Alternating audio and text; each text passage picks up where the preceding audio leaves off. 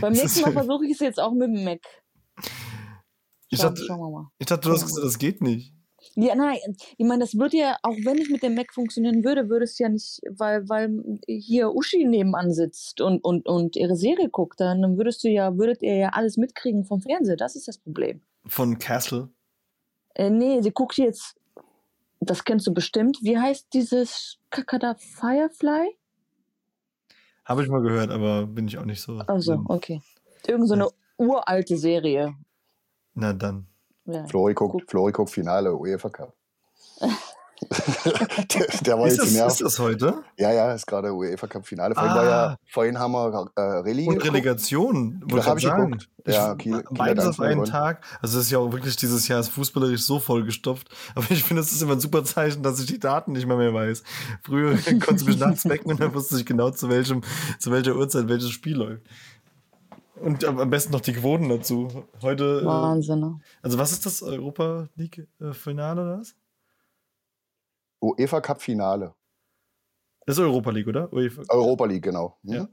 ja, früher UEFA Cup, jetzt Euro. Ich weiß gar nicht. Guckst du, guckst du gar keinen Fußball mehr? Doch, doch, doch, doch. Ich doch okay. Aber tatsächlich nur so, also zum einen halt, wenn äh, mein Verein spielt ähm, also mein Herzensverein. Und ansonsten, wenn halt wirklich gute Spiele, so DFB-Pokalfinale habe ich jetzt äh, natürlich geguckt, äh, Bayern, äh, Dortmund ähm, gegen Leipzig, das war schon so, wo ich gesagt habe, da habe ich auch Bock drauf. Aber äh, bei weitem nicht mehr so viel wie früher und nur noch wirklich die Sachen, die gut sind, die Unterhaltung, Unterhaltung äh, anbieten können. Cool, cool. Cool. Cool. Kaiserslautern. ja, die, das ist wiederum der Herzensverein. Da ist nicht momentan nicht so viel mit Unterhaltung, zumindest die Saison gewesen. Glücklich, süchtig. Der Selbsthilfe-Podcast Spielsucht. Glücklich, Folge Nummer 18. Hallo, hier ist der Kevin. Hallo, hier ist der Spina. Und wir haben heute noch jemanden dabei. Äh, das ist eine Wahnsinns, Wahnsinnsgeschichte, die da hinten dran steckt. Ich habe zum Teil, habe ich es schon gehört, äh, ein Spieler, der angefangen hatte zu spielen. Da war ich noch flüssig und aufgehört hat. Da habe ich noch nicht mal angefangen. Hallo Sandro. Hallo Kevin. Hallo Despina. Hallo Sandro. Bevor ich euch frage, wie es euch geht, muss ich natürlich wieder meinen organisatorischen Part abspulen. Und das äh, mache ich jetzt auch noch ganz schnell, bevor wir hier in unseren Talk gehen. Ähm, zum einen möchte ich wie immer auf unsere Selbsthilfegruppe hinweisen, die wir auch gerade hier alle drei wieder schön brav besucht haben und die ich jedem Spieler, SpielerInnen und Angehörigen ans Herz legen möchte. Ähm, alles auf unserer Website glücklichsüchtig.de slash online-selbsthilfegruppe. Da findet ihr auf jeden Fall alle Informationen dazu, wie ihr auf den sogenannten Discord-Server kommt, wie das dann abläuft, mit einem kleinen Erklärvideo, wie die Regeln sind. Alles ganz easy. Freut mich auf jeden Fall, jeden von euch da begrüßen zu dürfen. Und dann muss ich auch wieder ein paar Leuten Danke sagen, denn wir hatten die Woche wieder ein paar Spenden. Zum einen eine anonyme Spende mit einem ganz schönen Text, hat mich sehr gefreut. Euer Podcast ist klasse, weiter so. Bisher hatte ich nie Interesse an Podcasts, aber seit ich auf euren gestoßen bin, höre ich jeden Tag mindestens eine Folge von euch. Jetzt gerade höre ich die aktuellste und freue mich auf viele weitere. und ich habe keinen dafür bestochen, dass er das geschrieben hat. und ähm, man kann ja auch dann doch im äh, Moneypool die Namen sehen und ich kenne diese Person auch nicht, aber wie gesagt anonym, deswegen hier nochmal ganz offiziell vielen, vielen Dank dafür. Fünf Euro von unserer Community-Mitglied, äh, mit, von unserer Community-Mitglied. Gut gedeutscht von der Inga mit 5 Super, Euro. Kevin. Ja, ich bin heute on fire. Ich merke das schon. Und 10 Euro und 1 Cent vom lieben Christian. Weiterhin viel Erfolg und Aufmerksamkeit für dieses wichtige Thema. Vielen Dank für die 10 Euro und den 1 Cent. Sehr, sehr geil. Und wir haben, das ist die letzte Meldung versprochen, der liebe Frank hat bei Patreon sein Abonnement von 2 Euro auf 5 erhöht. Anscheinend äh, gefällt ihm die Leistung, die hier an den Tag gelegt wird. Ich weiß auch nicht warum. Auf jeden Fall vielen, vielen, vielen Dank. Und äh, wie gesagt, das ganze Geld wird wieder in das Projekt hineingefließt. Ach Gottes Willen, Leute. Das, das, das gut, dass ich heute nur Fragen stelle. wird wieder in das Projekt rein reinvestiert. Das klingt viel besser. Und äh, ansonsten, ja, Wenn ihr Fragen habt, wenn ihr Nachrichten schicken wollt zur aktuellen Folge, zu vorherigen Folgen, wenn ihr mal Gast sein wollt, wie jetzt auch der Sandro, mit dem ich vorher geschrieben habe, podcast.glücklichsüchtig.de oder bei Instagram glücklichsüchtig, jeweils mit UE. So, Leute, wie geht's euch? Ich habe genug geredet. Ja, mir geht es äh, gut. Ich habe Urlaub. Äh, und somit geht es mir wirklich gut. Ich bin ein bisschen genervt vom Wetter, muss ich äh, ganz ehrlich zugeben. Das fuckt mich jetzt ein bisschen ab so. Ich kann den Regen einfach nicht mehr sehen. Und vor allem weiß ich, dass der aufhört, wenn ich wieder arbeiten darf. Äh, und das regt mich noch ein bisschen mehr auf. Aber sonst geht es mir eigentlich ganz gut. Ich bin ein bisschen aufgeregt heute, weil meine Frau morgen Geburtstag hat. Und äh, dann, ja, da möchte ich, dass alles schön ist. Und da bin ich immer sehr, sehr aufgeregt und sehr, oh, ja, mach mir so ein bisschen Stress. Äh, aber ich versuche das jetzt einfach mal so, ja, und das Ende vom Lied ist, wir nehmen bis 12 Uhr auf, du bist morgen übermüdet genau. und vergisst das alles. Fix und fertig. Ja, und dann schlafe ich erstmal morgen bis 10 Uhr und kriege überhaupt nichts gebacken. Nein, es ist alles cool. Das meiste ist sowieso schon organisiert, alles gut. Äh, sie kriegt morgen ihre Geschenke. Man kann sowieso nicht großartig viel machen in der Zeit, in der wir jetzt gerade leben, mit Corona und so weiter. Von daher wird das alles total gechillt. Das klingt doch ganz schön. Sandro, ja. wie geht's dir? Ja, mir geht es auch gut. Vielen Dank der Nachfrage. Alles gut, alles bestens. Ich kann mich nicht beschweren. Ja, alles gut. Danke. Ja, Leute, und das war unsere heutige Folge mit Sandro. Vielen Dank, ne? Euch hat gefallen, was ich zu erzählen hatte. Nein, warum du hier bist und äh, wieso, weshalb, da kommen wir auch gleich auf jeden Fall komplett im Detail dazu. Da freue ich mich sehr, sehr, sehr drauf. Mir geht's auch übrigens sehr gut. Ihr wolltet mich bestimmt noch fragen, aber ich nehme euch das jetzt vorweg. Ja. ja. Ach ja, ich. Ähm, ich merke das, wir sind schon äh, heute so wirklich äh, gut drauf. ja, ein bisschen, bisschen drüber, ne? Ein bisschen drüber. Ich war gestern das erste Mal in einem Podcast zu Gast. Und ich muss sagen, das ist auch nochmal eine ganz komische äh, Perspektive von der anderen Seite. Ja. wenn, das, wenn das kein Hype-Spiel ist. Aber es war äh, total spannend. Es äh, hat mega Spaß gemacht. Es waren ganz tolle Fragen von der lieben Katja, die den Sag ruhig wir zu uns Podcast äh, ins Leben gerufen hat. Ich finde, die macht wirklich wahnsinnig gute Folgen. Ich muss sie auch heute nochmal einfach verlinken. Wie gesagt, nicht, weil ich da demnächst äh, dabei bin, sondern weil ich finde, die macht einen tollen Job und äh, meine Folge kommt auch abgesehen davon erst in, ich glaube, zwei Wochen oder sowas. Auf jeden Fall ganz, ganz toll. Und ähm, morgen Mittag habe ich noch mal ein Radio-Interview mit Bremen 2. Da bin ich auch mal gespannt. Das ist auch noch mal so ein anderes ähm, Format, da zu sprechen. Aber ja, viel zu tun. Und ansonsten, wie gesagt, ich habe ja auch am Wochenende Geburtstag tatsächlich. Und äh, ihr wisst ja, glücklich süchtig slash sofort. Nein, äh, ja. ich freue mich auf äh, eine Fahrradtour mit meinem Vater, der am selben Tag wie ich Geburtstag hat, was ein ganz netter Zufall ist. Und wir fahren quasi freitags los, feiern dann äh, zu zweit in Anführungszeichen rein und fahren dann den Rest der Strecke am zweiten Tag. Bin ich sehr gespannt, ob mein Körper das mitmacht, wenn ihr mich nächste Woche nicht mehr hört habe ich es leider nicht geschafft. Dann muss man gucken, wie man hier den, wie man hier den Nachgang regelt. Bist du denn sportlich? So machst du so viel Sport, dass du da irgendwie auf einmal 160 Kilometer runterballern willst? Es ist zumindest mein E-Bike. Also das, ah, äh, okay. das okay. Äh, aber trotz allem habe ich sehr viel Respekt vor dem ganzen Thema, ähm, weil ich nicht mehr weiß, ob einfach mein, mein Hintern das mitmacht auf so einem Sattel. äh, aber wir werden sehen. Also ich bin lang kein Fahrrad mehr gefahren. Das, äh, ich werde auf jeden Fall nächste Woche berichten oder auch nicht. Und dann wisst ihr Bescheid, dass es dann doch zu schlimm war. Ich bin sehr gespannt drauf. Ja, ich ja. auch. Ich auch. Ich auch. Ja, Sandro, hey, herzlich, herzlich willkommen nochmal. Ich finde es super cool, dass du mir geschrieben hast. Ähm, wir hatten ja schon vor längerem einen E-Mail-Kontakt gehabt. Ähm, ist leider dann so ein bisschen untergegangen in Tova Buhu der letzten Folgen und da war schon alles durchgeplant. Hatte dir aber ja auch gesagt, ich melde mich auf jeden Fall nochmal zurück. Und ähm, so ist es dann auch gekommen, ne? Und wir haben uns ein bisschen unterhalten.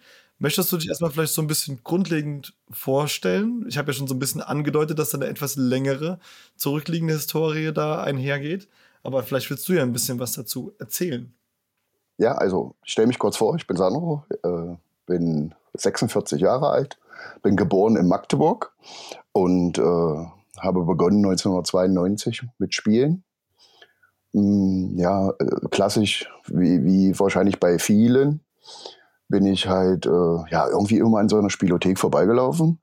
Und irgendwann hat es mich mal gepackt, weil das so neu war. Und wenn man da an den Fenstern stand, dann hat man halt gehört, da es klimpert und es sind komische Töne zu hören und so. Und irgendwie bin ich dann da mal rein und äh, habe dann Kaffee bekommen und habe mich da hingesetzt und äh, einfach bloß Zeit verbracht da in der Spielhalle, weil ich einfach nicht nach Hause wollte. Das heißt, äh, ja, mein Elternhaus war nicht so be besonders psychisch und körperliche, äh, ja, wie soll ich das nennen? Ja, äh, Qualen, kann man, kann, man, kann man ruhig so sagen. Und äh, ja, und äh, so hatte ich den ersten Kontakt in der Spielhalle. Und äh, ja, und eine Woche später oder so habe ich gedacht, ja, nach Hause willst du nicht, also guckst du wieder rein und spielst dann halt an den Kartenautomaten, äh, ja, halbe Stunde, Stunde oder so, dann bringst die Zeit rum, da brauchst du nur noch nach Hause duschen und ins Bett und begegnest halt deinem Stiefvater nicht. So fing das bei mir eigentlich an. Immer nur am Punkteautomaten. Also ich habe hauptsächlich nur am Punkteautomaten gespielt. Magst du das, Entschuldigung, dass ich dich unterbreche, ähm, aber kurz vielleicht nochmal für die äh, jüngeren Hörer, weil wir haben auch tatsächlich relativ viel junge ähm, SpielerInnen und Angehörige, die das Ganze hören, äh, mhm. kurz äh, erklären, was so ein Punkteautomat ist? Also, ein Punkteautomat war im Grunde genommen, das ist das gleiche wie ein Geldautomat, also wie ein Geldspielautomat. Der ist genauso aufgebaut wie ein Geldspielautomat, nur dass man dort halt äh, um Punkte spielt, also illegalerweise. Also die, die Auszahlung ist wohl nicht erlaubt. Das wusste, das wusste ich und das wusste auch die Spielernalbetreiber. Und da waren halt Chips drin. Und wenn man, äh, also in manchen Spielotheken 10.000 Punkte, in der, wo ich Stammspieler war, waren da 20.000 Punkte. Und wenn man die erreicht hatte, durch Sonderspiele, Hochdrücken, also genau wie beim richtigen Geldausspielautomaten, äh, hat man auf den Knopf gedrückt und dann kam eine Medaille raus und äh, die konnte man dann einlösen gegen 50 D-Mark. Oder halt in anderen Spielotheken bei 10.000 Punkten für 30 und die hatten dann als Lockmittel noch eine Medaille drin. Die hatte, glaube ich, ein Loch in der Mitte, da gab es dann 60 oder so. So, also im Grunde genommen wie ein Geldspielautomat, nur halt mit Punkten. Wahnsinn. Ja. Wahnsinn, ne? das habe ich ja noch nie gehört. Kenne ich ja überhaupt nicht. Ja, das ist ja. nicht unsere Zeit. Ja, also im Grunde, genommen, im Grunde genommen aufgebaut wie so ein Disk. Den kennt, glaube ich, fast jeder. Also nicht viel anders. Nur, dass man da halt so super Sonderspiele kriegt und immer wenn die Krone in der Mitte kommt, kriegt man halt drei Spiele oben drauf. Sonderspiele. Mhm. So, also so, so funktioniert der Automat. Und das hat mich nachher so gefesselt, äh, dieses, dieser Automat, dass ich, dass ich, dass ich da Unsummen Geld dran verspielt habe, ja. ja. also mit 92 warst du wie alt, wenn ich jetzt schnell. Da war ich 18. Da warst du 18. Okay. Da war ich 18, ja. Ich genau. war drei. ja. ja, und das ging dann halt äh, bis 2000. Und äh, also richtig schlimm geworden ist es nachher 1999, wo dann äh, das, ich weiß nicht, ob ihr das noch kennt, äh, da wurden die Automaten bei uns in der Spielothek vernetzt. Das heißt, die hingen alle mit einer Leitung an so einem Art Jackpot. Und immer wenn wir da Geld eingeworfen haben, ist der gestiegen um 10 Cent oder, oder 10 Pfennig. Es war ja noch D-Mark-Zeiten. Und äh, dann stand er irgendwann halt auf 500, 600, 700 Mark oder so. Und äh, dann äh, wollte man unbedingt den Jackpot knacken und äh, war eigentlich nur in der Spielothek. Und wenn der jetzt ausgezahlt wurde, dann ist man halt in eine andere Spielallee gefahren, wo der Jackpot noch hoch stand oder so. Und äh, ja, das war eigentlich so die schlimmste Zeit. Also ich kenne dieses, dieses kollektive äh, Jackpot-Konzept aus den neueren Spielotheken. Mhm. Da hatte ich das auch eine oder andere Mal äh, gesehen. Dann gab es mhm. irgendwie auch so drei verschiedene Abstufungen, äh, also die man da quasi gewinnen konnte. Vielleicht ist das so wahrscheinlich ähnliche äh, Richtung. Ja, es ist wahrscheinlich irgendwie alles ähnlich, ne? Alles geht irgendwie alles in die Richtung. Ja, genau. Also praktisch auf jedem Automaten, der, der, der, also der ausgezahlt hat, hat er so eine Lampe oben drauf und dann ging das immer praktisch wie in einer Diskothek, so fünf Sekunden. An dem, an dem ersten an, dann an dem zweiten, an dem dritten, an dem vierten und so lief das immer ringsrum durch die Spielothek durch. Und irgendwann gab es dann ein Riesengeräusch und Bambule und Nebel in der, in der, in der Spielothek. Und, und da, wo die Lampe stehen geblieben ist, der hat den Jackpot ausbezahlt bekommen. Auch noch Nebel hier, das ist ja. Ja, ja, ja, ja volle, das volle Programm, ja. Also die Mühe hat sich in meiner Zeit keiner mehr gemacht. Wofür ja auch? Es funktioniert ja auch ohne. Das ist wohl wahr. Jetzt sind wir natürlich relativ schnell äh, zwischen äh, Beginn und äh, Ende gesprungen. Acht Jahre waren das jetzt ungefähr, ne? wenn ich das genau. zusammenrechnen kann. rechnen, rechnen klappt dann doch besser als reden. Ähm, ja. Wie, wie ging es denn so die ersten, äh, sag ich mal, eins, zwei, drei Jahre? Also wie, wie ist denn so die, die Zeit für dich verlaufen? Wie hast du das so, ich meine, das ist natürlich wahnsinnig lang her, aber wie, wie, wie erinnerst du dich so an diese Zeit zurück, als du gemerkt hast, okay, also die Frequenz, in der ich spielen gegangen bin, ist immer äh, höher geworden? Wie war das so gesellschaftlich zu der Zeit? Ich kann, ich weiß ja, sag ich mal, wir können ja behaupten, dass heute das Thema Spielen noch nicht die äh, dieses, äh, diese Akzeptanz in der Gesellschaft hat äh, und wahrscheinlich war es damals ja noch mal eine Ecke schlimmer, oder? Ja, also äh, ich, also bei mir, also komischerweise haben alle, die das, die das erfahren haben, äh, immer zu mir gesagt, das hätten wir denen nie gedacht. Nie. Das, ich war immer gepflegt, ich hatte immer äh, gute Kleidung an und so und äh, ja, also so, so kann ich das jetzt bloß, bloß sagen und äh, also wo ich angefangen habe, war ich ja noch Lehrling und habe noch zu Hause gewohnt.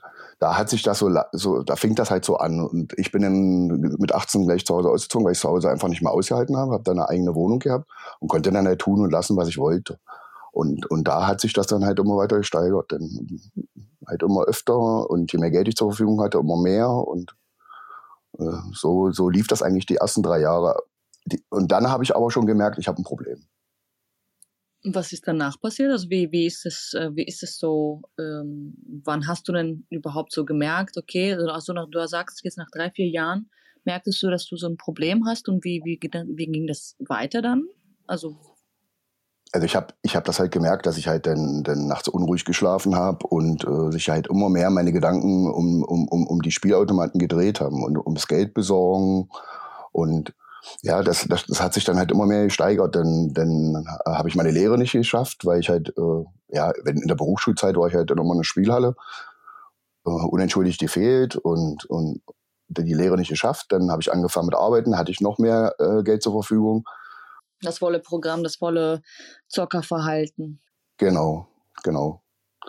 Ja, und äh, dann äh, 2000 sind, äh, sind meine Eltern, also meine Mutter ist dann hier zum Bodensee gezogen und mein Bruder ist ein paar Monate hinterher.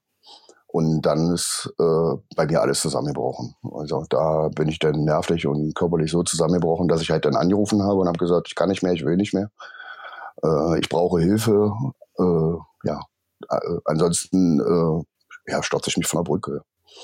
Und äh, dann ist meine Mutter mit ihrem Lebensgefährten, haben sich ins Auto gesetzt und runtergekommen nach Magdeburg, haben uns getroffen und dann haben sie halt klipp und klar zu mir gesagt, also entweder du lässt dir jetzt helfen oder äh, ja, wir überlassen dich deinem Schicksal. Und das war der entscheidende Punkt. Denn. Wie bist du in den Jahren davor äh, damit umgegangen, das äh, mit dem Spielen? Also gab es da, sag ich mal, ein Stück weit irgendwo eine Transparenz oder hast du das mit niemandem, also warst du so komplett für dich, hast das mit niemandem geteilt oder hast das versucht komplett zu verheimlichen? Du hast ja schon gesagt, du warst sehr gepflegt nach außen, hast dann, sag ich mal, ein normales Bild abgegeben. Oder gab es mhm. da schon Personen in deinem Leben, wo du gesagt hast, die wussten schon, dass da was nicht stimmt? Es wussten alle. Also es wusste mein Bruder, es wusste meine, meine Mutter, es wusste sogar mein Chef, wo ich äh, zum Schluss gearbeitet habe. Ich bin ja Taxi gefahren und selbst äh, der, also ich habe das Handy halt immer an die Seite gelegt oder ausgemacht oder das Firmenhandy. Und irgendwann ist mein Chef mal auf die Idee gekommen, mich zu suchen. Und der hat das Taxi tatsächlich gefunden und das sind die Spieler und hat mir von hinten auf die Schulter geklopft. Und dann habe ich es ihm halt gesagt. Ja. Also ich hab, bin immer offen damit umgegangen. Ich habe gesagt, ich, ich bin krank, ich bin spielsüchtig. Ähm, ja, also das war dir auch schon zu den Zeitpunkten, sag ich mal, bewusst, ja. dass du das so als Krankheit, weil damals war es ja offiziell noch keine Krankheit. Genau, genau. Es war noch keine anerkannte Krankheit, genau. Ja. Und wie, mhm. wie war so die, das, sag ich mal, das, das Feedback? Also haben die Leute gesagt, okay, verstehe ich, äh, ja, kann man da irgendwas machen oder hat man dich da abgeschrieben? Also, also die meisten haben halt gesagt, du musst dir halt irgendwie helfen lassen und äh, äh, mach, äh, gibt's da nicht irgendwie was, was man machen kann? Und äh, das erste Mal, äh, dass ich sowas versucht habe, war mit meiner damaligen Freundin.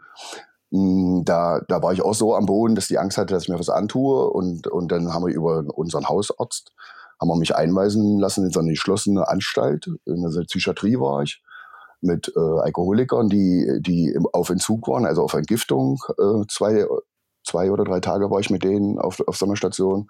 Und das habe ich dann aber abgebrochen, weil ich das nicht ertragen konnte, das Elend, was ich da gesehen habe. Und äh, ein paar Jahre später habe ich dann mal so eine Tagestherapie versucht, über 14 Tage. Äh, also morgens hin, dann das Programm mit Yoga und Musiktherapie und Gesprächstherapie und, und, und abends wieder heim. Aber das hat bei mir absolut nicht funktioniert. Also wir haben uns da erzählt, wie schlimm das alles ist und was wir, ja, und, und, und anschließend sind wir zusammen zocken. Wow. Mhm. Also glaubst du Also auch, es gab auch schon damals diese Art von, von Tagestherapien, die man heute so kennt, so, ne? Genau, ja, genau. Mhm. Ja, und dann äh, habe ich meine jetzige Frau kennengelernt im April 2020, also pudelnass, wirklich pudelnass, also voll drauf. Äh, so, und äh, dann habe ich gesagt, okay, äh, jetzt gehe ich es an. Und äh, dann haben wir halt über die, ich glaube, es war auch die Caritas oder so, haben wir dann einen Termin gemacht und sind dahin und äh, die haben das dann mit mir in den Wege geleitet, äh, dass ich schnellstmöglich eine Therapie kriege. wie, wie kam so der, dieser finale Sinneswandel, dass du gesagt hast, jetzt muss ich noch mal irgendwas versuchen? Also das endgültige, Das Endgü- das Endgültige war halt damals, wie gesagt, äh, wo, wo meine Mutter dann runterkam. Und, äh, und da haben wir dann halt ges gesagt, okay, wir machen jetzt einen Termin und äh, jetzt, jetzt müssen wir halt gucken, dass wir irgendwas hinkriegen. Und die hat das halt auch, auch relativ schnell eingeschätzt, dass es bei mir halt wirklich, äh, ja, dass ich akut selbstmordgefährdet bin. Und äh, das ging dann alles relativ fix, da mit der Beantragung und aber alles über Tabletten, Tablettensucht, ja. Und äh, habe dann äh, im August die Therapie in Bad Hersfeld angetreten. 2020. 16 Wochen Langzeittherapie und äh, bin dann zum Bodensee gezogen. Also ich habe im Grunde genommen hier alles, äh, in Magdeburg alles leergeräumt, bin hier runter zum Bodensee, habe hab bei einer, meiner Mutter eine Nacht geschlafen. Meine jetzige Frau hat mich dann äh, zur Therapie gebracht, hat mich Bad Hersfeld gefahren und ist dann zurück nach Magdeburg und dann habe ich meine Therapie da angetreten. Zu dem Zeitpunkt, als du die Therapie angefangen hast, wie lange wart ihr da äh, zusammen? Also, Wir waren zusammen seit April, April, Mai, Juni, Juli, August, knapp fünf Monate. und das hat ja alles so mitgemacht und dich mit in den Ja. Koffer genommen. Ja, und äh, ich habe ich hab ihr das auch gesagt. Ich habe gesagt, die, die Bewilligung ist jetzt durch. Ich mache die Therapie und gehe dann zum Bodensee. Ähm, bist, du, bist du dabei? Und sie hat sofort gesagt, sie, sie, sie zieht das mit mir durch. Und das war auch äh, für mich der, also das hat mir halt die Kraft in der Therapie gegeben, das durchzustehen. Also nicht nur, dass ich das schaffe, sondern ich wollte es auch für sie schaffen. Ja, also für uns beide, für unsere gemeinsame Zukunft einfach. Es ist schon äh, echt, äh, also ich kenne das ja auch von mir, ne? also ich habe ja auch davor viele Jahre versucht, immer wieder aufzuhören und äh, ich wusste ja, mir war ja bewusst, dass ich ein Riesenproblem damit habe, aber ähm, mir war es ja auch selbst, also für mich nicht so wirklich wichtig, ja, was heißt nicht wichtig, aber ich hätte es jetzt persönlich für mich komischerweise, denkt man jetzt im Nachhinein, nicht getan. Und erst als ich meine Frau kennengelernt habe, habe ich gedacht so, okay, jetzt jetzt will ich es wirklich, jetzt ist, jetzt ist Feierabend, jetzt, möchte, jetzt muss ich mein Leben hinkriegen. Und es hört sich ja bei dir ja auch so ähnlich an. Und bei mir, bei mir war es ja auch damals so, dass ich ähm, Rita gerade mal, weiß ich nicht, drei Monate kannte und ihr das direkt geäußert habe. Und ähm, sie ist dann auch damals super, super cool damit umgegangen, ne? wie deine Frau ja auch. Also Ja. ich finde ich finde das, ich finde das großartig, wenn Menschen so damit, ne? Also das ist ja jetzt keine Nachricht, die du, die du ja jeden Tag so hörst. Und äh, trotzdem, dass man da so cool und so auch so richtig damit umgehen. Richtig vor allem, ja. Ne, ne? Also Mhm. Ja, ich bin ja unen unendlich dankbar, weil sie wusste ja nicht im Endeffekt nachher, äh, hinten raus, nachher, wenn die nach der Therapie schaffe ich sie, sie geht mit mir zusammen, kommt zum Bodensee, komplett eine andere Umgebung. Und das Risiko war ja natürlich riesengroß und ich bin ja unendlich dankbar heute, dass sie hier so hinter mir stand, ja. Da hatten wir vier Wochen komplett, äh, also wir durften, ich durfte nur Briefe schreiben. Ich glaube, zwei Wochen war komplette Kontaktsperre. Dann durfte ich zwei Wochen lang nur Briefe schreiben und dann haben wir uns das erste Mal gesehen. Und dann kam sie jedes Wochenende 300 Kilometer zu mir gefahren, hat mich besucht und hat sich dann Zimmer auf eigene Kosten genommen. Sie war immer bei mir, sie war immer, stand immer hinter mir und äh, also wirklich großartige Leistung, ja. Großartig. Große. Ja. Dem mhm. ist auf jeden Fall so. Jetzt ist das ja. Ganze 21 Jahre fast Fast 21 Jahre, hast du gesagt, ne? Her? Genau, im August wären es 21 Jahre. Das ist wirklich, also äh, ich glaube, da zieht jeder, mit dem ich darüber gesprochen habe, dass du kommst, den Hut davor. Äh, du hast Sascha vor zwei Wochen vielleicht auch gehört. Ja. Auch er wird gespannt hier zuhören, weil ich, das ist natürlich ein, ein Vorbild äh, für, für alle von uns. Und deswegen finde ich es nochmal doppelt toll, dass du heute auch nochmal hier bist.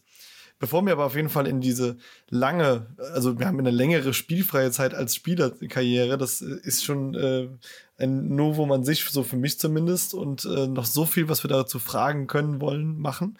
Mhm. Ähm, habe ich ja auch mit äh, deiner Frau äh, vorab ein bisschen bei WhatsApp geschrieben. Sie hat sich auch dazu bereit erklärt, ne, äh, da mit mir zu sprechen, beziehungsweise mir was da äh, zu aufzunehmen. Ich hatte ein, zwei Fragen und äh, vielleicht nehmen wir das so ein bisschen äh, für diesen Beginn dieses, dieses neuen Lebensabschnittes, äh, die, die Worte, wie sie das alles so damals äh, aufgenommen hat.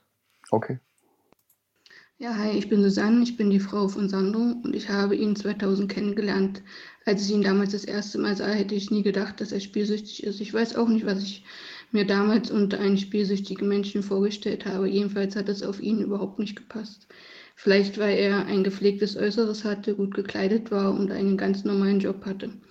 Wir haben dann oft erzählt und er hat mir von seiner Sucht erzählt und hat auch nie ein Geheimnis draus gemacht. Ähm, ich war dann das erste Mal bei ihm zum Kaffee und da hat er mir dann alles richtig erzählt von seiner schlechten Kindheit, wie, es, wie er zum Spielen gekommen ist und dass er es ohne eine Langzeittherapie nicht schaffen wird. Wie habe ich ihn damals kennengelernt? Er war oft nervös, hat sehr viel, sehr starken Kaffee getrunken und geraucht. Am schlimmsten war aber für ihn, wenn ich, für mich, wenn ich ihn morgens sah, wenn er nachts nicht spielen konnte, weil er kein Geld hatte. Er saß am Tisch und konnte kaum seine Kaffeetasse halten, weil er so gezittert hat. Da habe ich ihm freiwillig Geld gegeben, damit er wieder spielen konnte. Ich wusste damals halt auch, dass es bald ein Ende hat, weil wir da schon einen Termin für eine Langzeittherapie hatten.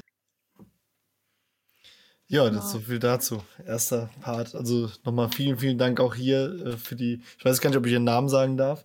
Ja, darfst. Ja. Ja, äh, danke Susi auf jeden Fall fürs, äh, fürs Mitmachen. Äh, total, ja. Finde ich total toll, wenn auch Angehörige da zu Wort kommen. Und äh, ja, also ich habe das das erste Mal gehört und äh, habe mir nur gedacht, ja, das kann ich äh, sehr gut nachvollziehen und äh, diese, diese Gefühle, dieses, den Menschen so als Wrack zu sehen, man, man war es ja selbst auch und umso schöner, dass du da jemanden an deiner Seite hattest, der das mitmachen konnte. Wenn ich auch ein bisschen rügen muss, das Thema Geld geben, das wissen wir alle, ist natürlich nicht so gut äh, zum Thema Nein. Co-Abhängigkeit, aber wir wissen ja in deinem Fall, dass es sich durchaus zum, ins Gute entwickelt hat. Deswegen. Ja, sie, sie, sie konnte mich halt nicht leiden sehen und äh, zu der damaligen Zeit war, wussten wir das natürlich nicht. Ja, da waren wir ja beide, hatten mit, mit, mit, also sie hat mich halt leiden sehen, zittern sehen, dass ich einen Zug hatte wie Wahnsinn und die konnte das einfach nicht ertragen. Ja, und hat gesagt, hier, ich gebe dir Geld, geh spielen, ich kann das nicht sehen, ich gehe geh daran kaputt, wenn ich das sehe. Ja. Ich, ich glaube, man kennt das, man kann das ja auch nicht anders, ne? Also man weiß ja auch nicht so wirklich, wie soll man sich in dem Moment verhalten, ne? Was ist jetzt gerade richtig und was wäre jetzt falsch? Also. Ja. Korrekt. Co-Abhängigkeit, ja. weil, ich meine, damals war Spielsucht noch kein Krankheitsbegriff, dementsprechend war wahrscheinlich auch die Co-Abhängigkeit noch bei weitem nicht so weit in der Gesellschaft äh, angekommen, wie es heute ist. Genau. Ja, absolut. Mhm. Das ist wirklich, also wirklich sehr, sehr bemerkenswert auf jeden Fall. Mhm. Und mit dieser Frau hast du dann gesagt, da geht es jetzt in ein neues Leben. Genau. Und dann haben wir hier mit sehr viel Schulden und im Grunde genommen mit fast nichts. Also beide hatten keine Arbeit. Haben wir hier am Bodensee äh, unser Zelt aufgeschlagen und äh, ja, haben dann hier bei Null, kann, kann man so eigentlich sagen, bei Null angefangen, ja. Wie war so die erste Zeit für dich nach der Therapie? War sehr, sehr, sehr schwer. Also das muss ich echt sagen. Vor allen Dingen die, die neue Umgebung, ein ganz anderer Schlag Menschen das war, das war nicht einfach. Ohne Arbeit, ungelernt. Ja, es war, war alles, war alles nicht so einfach. Aber trotzdem hat das Ganze, ich meine, jetzt mehr als funktioniert, muss man ja wirklich sagen. 21 Jahre sind eine Hausnummer. Was, was glaubst du, was für dich so die Faktoren waren, die es äh, für dich bedeutet haben, dass du immer sagen konntest, heute nicht, heute nicht, heute spiele ich nicht, morgen spiele ich nicht, dass es einfach so immer weiterging? Also ich habe halt versucht, das, was ich in der Therapie gelernt hat, habe, umzusetzen. Und das war halt, äh, als allererstes habe ich halt versucht, äh, die Droge, also nicht mal mit der Droge in Kontakt zu kommen. Das heißt, ich habe einen Termin bei der Bank gemacht und habe äh, da gesagt, also ich muss irgendeine Möglichkeit haben, dass ich, also dass ich nicht an mein Konto kann. Und äh, das wurde dann mit, ja, äh, wurde erst abgelehnt und habe ich gesagt, ich bin spielsüchtig, ich darf kein Geld haben. Und äh, dann habe ich dann mit dem Bankdirektor gesprochen und der hat das dann eingesehen und hat gesagt, okay, wir, wir sperren sie so, dass sie nur Geld bekommen, wenn jemand dabei ist. Ähm, ihre Frau, glaube ich, also wie gesagt, das ist 20 Jahre her, ich muss, mich, äh, ich muss immer ein bisschen überlegen. Und äh, wenn, jemand daneben, wenn jemand daneben steht, in dem Fall meine Frau, und gegenzeichnet, dann kriegen sie Geld, auch nicht mit dem Personalausweis, nichts, gar nichts. Das war für mich ganz wichtig. Und meine Nachsorge war mir ganz wichtig. Das heißt, ich bin jede Woche einmal in der Woche zum Einzelgespräch zum Therapeuten und, und habe mit dem meine Woche besprochen und meine Probleme besprochen. Und äh, das hat mir auch wahnsinnig geholfen, die, über die erste Zeit. Aber dann kommt ja irgendwann auch die Zeit nach der ersten Zeit. Und das ist ja oft auch die, die gefährlichste Zeit, sage ich mal. Also ich kann da selbst ein Lied von singen, äh, dass ich damals nach meiner Abstinenzentscheidung so nach eineinhalb Jahren gedacht habe, hey, du bist finanziell saniert, ähm, das funktioniert doch jetzt und äh, ich äh, wirklich mir selbst gesagt habe, äh, falls ich noch mal jemals einen Automaten anfasse oder online spiele, hacke ich mir die Hand ab. So überzeugt war ich von mir selbst. Und das, ja. was ja auch der größte Fehler war, das weiß ich heute. Aber gab es bei dir auch solche Hochphasen, wo du gedacht hast, Mensch, das Thema ist für mich erledigt? Also Angst habe ich bis heute dass ich irgendwie durch irgendeinen Schicksalsschlag oder so rückfällig werden könnte. Mich hat es ja auch erwischt 2001, da hatte ich einen Rückfall. Und zwar hatte ich da Stress mit meiner Mutter, äh, ganz wilden Stress. Und äh, ja, wie der Zufall das so will, bin ich irgendwie an Geld gekommen. Das heißt, bei mir in der Firma, wo ich gearbeitet habe, gab es so eine, so, eine, so eine Art Portokasse. Ich war da Versandleiter und äh, die Pakete liefen halt über so eine Paketmarke durch. Und wenn aber jemand aus der Firma privat äh, ein Paket verschicken wollte, dann hat er mir das bei mir bar bezahlt. Also ich habe das dann kassiert in so ein Kästchen rein. Und das wurde immer dicker, immer dicker, immer dicker. Und irgendwann war da so viel Geld drin. Äh, und da kam halt alles zusammen dann. Und dann äh, war der Rückfall da. Und wie war dann der Umgang damit im Nachgang? Ich habe das dann sofort mit meiner Frau besprochen und äh, wir waren uns sofort einig, dass ich sofort einen Termin bei meinem Therapeuten mache und äh, das mit dem bespreche. Und das habe ich auch gemacht. Ich habe den sofort angerufen und gesagt, so und so sieht's aus, ich hatte einen Rückfall, ich brauche dringend einen Termin. Und den haben wir den gleichen nächstmöglichen Tag gemacht und äh, ich bin dann dahin, habe das mit dem aufgearbeitet. Und äh, ja, also er hat zu mir gesagt, aus seiner Erfahrung gibt es so Leute, also Spieler, die nochmal so einen endgültigen Abschluss einer Therapie brauchen. Und, äh, und äh, so war es wahrscheinlich bei mir, weil nach dem Gespräch, äh, war, nach der Aufarbeitung habe ich dann wirklich nie wieder, nie wieder einen Spielautomaten angefasst. Wobei man da ja auch sagen muss, du hast ja auch wirklich den äh, straightesten ähm, Weg, den man wirklich, äh, also das war ja Rückfall nach Handbuch, muss man ja wirklich sagen. Also der Umgang ja. vor allem damit im Nachgang. Ja. Das ist schon, äh, waren damals die Therapien auch schon so weit, dass man einfach äh, da die richtigen äh, Wege und Mittel an die Hand bekommen hat? Oder war das einfach so deine eigene Auffassung und zu sagen, wie du damit, umzu wie du damit umgehen möchtest? Also die Therapie, in der Therapie haben wir halt äh, gelernt, dass wir, dass wir die Zeit, die uns, also ich war ja im Grunde genommen von 10 bis 10, also von 10 bis 22 Uhr, bis die Bibliothek zugemacht hat, war ich ja drin, meistens.